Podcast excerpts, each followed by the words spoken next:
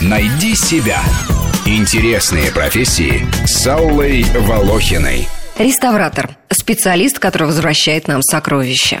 Что вы собираетесь делать? Отнесем ее на рекламацию. На реставрацию? Ну да. Я что-то вас первый раз вижу. У них тут такие раздутые штаты, что разве упомнишь их всех? Да, это верно.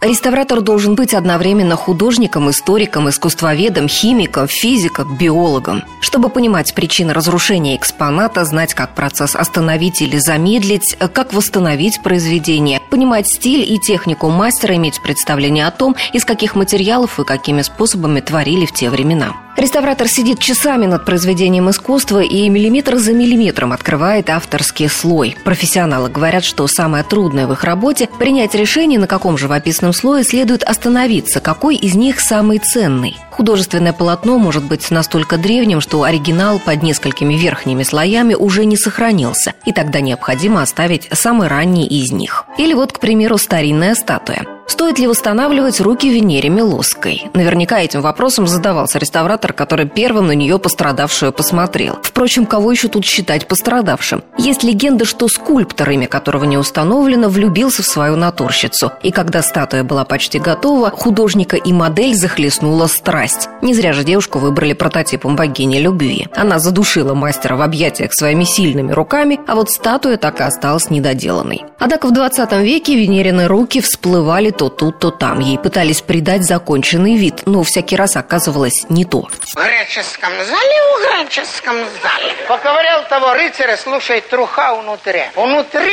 средневекового рыцаря наши опилки. Ой, дурят нашего брата.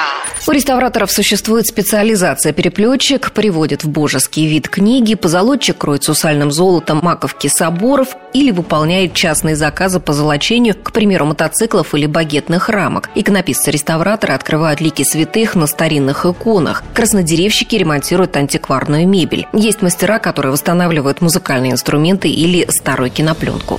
Сегодня изобрели массу новых материалов, но все равно лучшими для реставрации наши мастера считают куриный желток и извести казеиновый клей, а испанцы для укрепления старинных экспонатов из древесины пропитывают ее сахарной водой. Натуральные материалы самые долговечные. Иногда результат реставрации становится потрясением основ. Так произошло с фресками Сикстинской капеллы. После их восстановления в конце 20 века заговорили о возможном пересмотре всех представлений о технике Микеланджело. Реставраторы открыли цвета и детали фресок, которых не видел никто на протяжении веков. А бывает лежит в запасниках полотно, считающееся копией, и вдруг при реставрации выясняется, что это подлинник, или наоборот. Здесь у нас призрак, под ней еще одна картина. Мане повторно использовал свои холсты.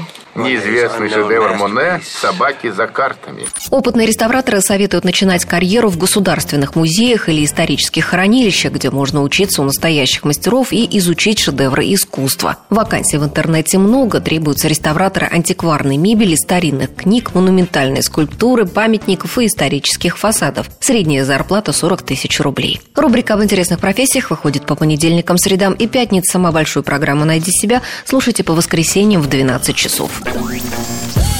Найди себя. Интересные профессии с Аллой Волохиной.